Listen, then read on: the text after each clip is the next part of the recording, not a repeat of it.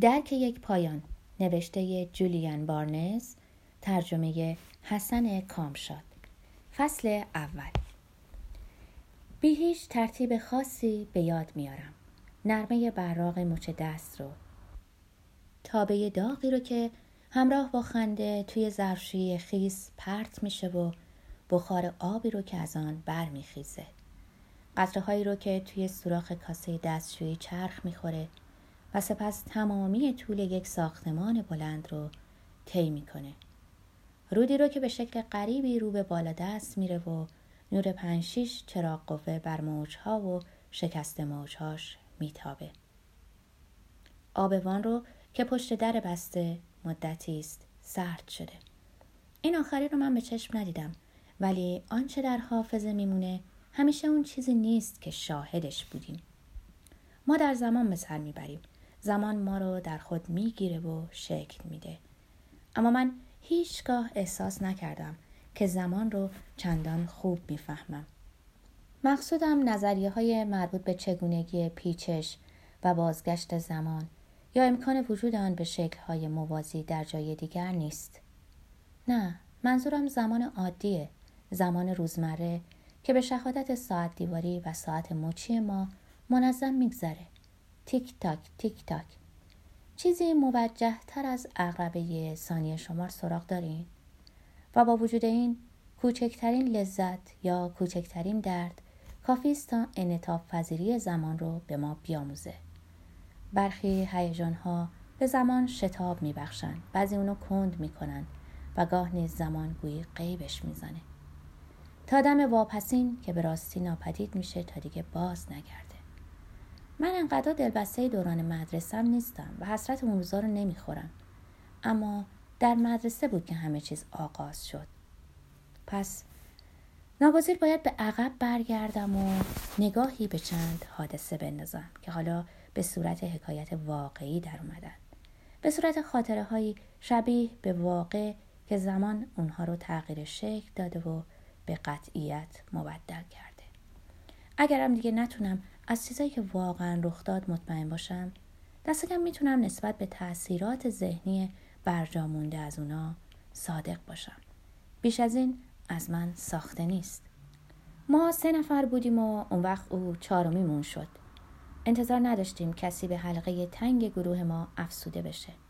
دستبندی ها و یارگیری ها مدت ها پیش انجام پذیرفته بود و مدتی بود که فکر گریز از درس و مدرسه به زندگی کم کم ذهن ما رو به خود مشغول می داشت.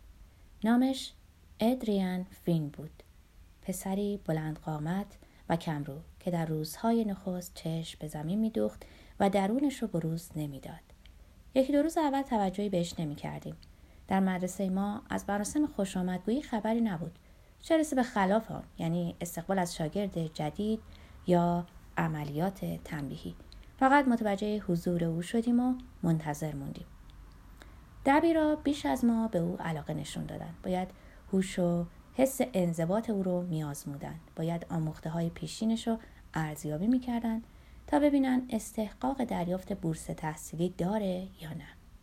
بامداد روز سوم اون سلس پاییزی کلاس تاریخ داشتیم. با جوهانت نازنین. جوهانت مطلقگو و خوشرو کت و شلوار و جلیقه بتن دبیری که کلاس را اساسا با بیحوصلگی ولی نه ملال بیش از حد اداره می کرد.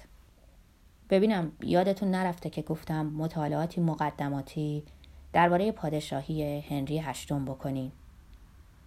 من و کالین و الکس زیر چشمی به هم نگاه کردیم. امیدوار بودیم که سوال مانند قلاب ماهیگیری بر سر یکی از ما فرو نیاد. کی مایل توصیفی از اون زمان به دست بده؟ چشم ما همه از آقا معلم گریزان بود. پس خودش تصمیم گرفت. خب شاید مارشال مایل باشه. سلطنت هنری به نظرت چگونه بود؟ احساس خلاصی ما بر کنجکاویمون میچربید. چون مارشال شاگردی محتاط و بیسواد بود و از خلاقیت جهالت واقعی بهرهی نداشت. مدتی در پی زیر و های پنهان سوال گشت و سرانجام پاسخی پیدا کرد. اوضاع ناروم بود آقا. موجی از پوسخند بی اختیار هاند خودش هم لبخندکی زد. شاید میل داری توضیح بیشتری بدی. مارشال سری به تایید تکان داد. کمی فکر کرد و به این نتیجه رسید که مجالی برای احتیاط نیست. من میگم اوضاع بسیار نارام بود آقا. فین تو چی؟ از این دوره چیزی می‌دونی؟ شاگرد تازه وارد یه ردیف جلوتر از من و در سمت چپ نشسته بود. به بلاحت های مارشال هیچ واکنش آشکاری بروز نداده بود. متاسفانه نه واقعا آقا.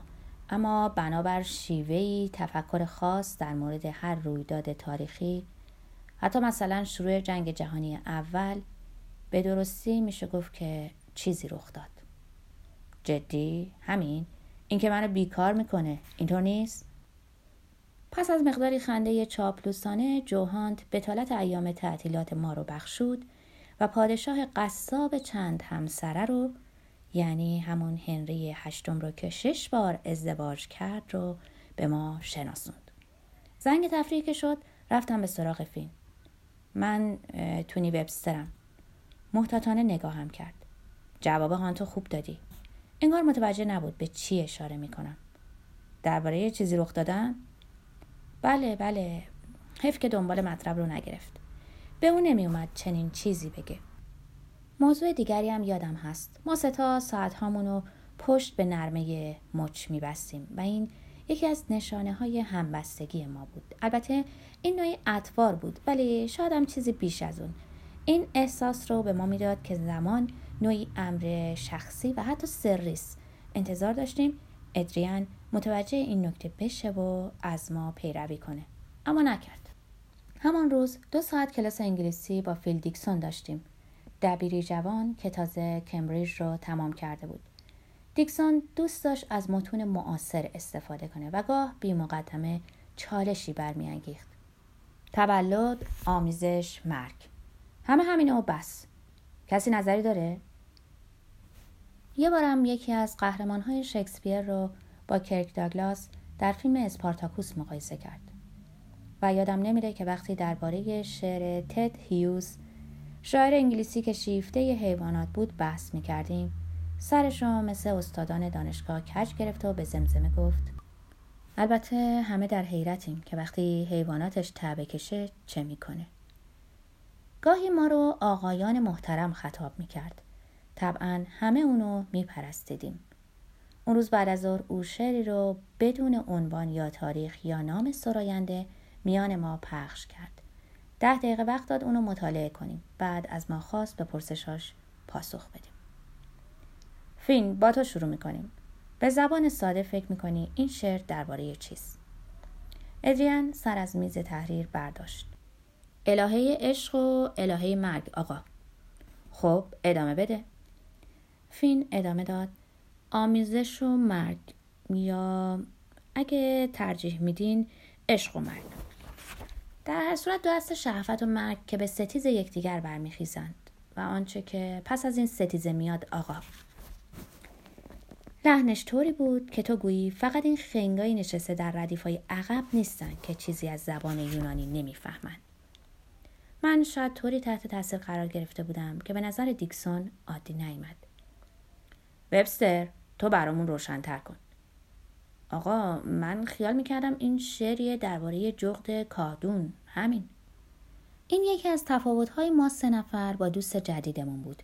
ما اساسا همه چیز رو دست مینداختیم مگه هنگامی که جدی بودیم.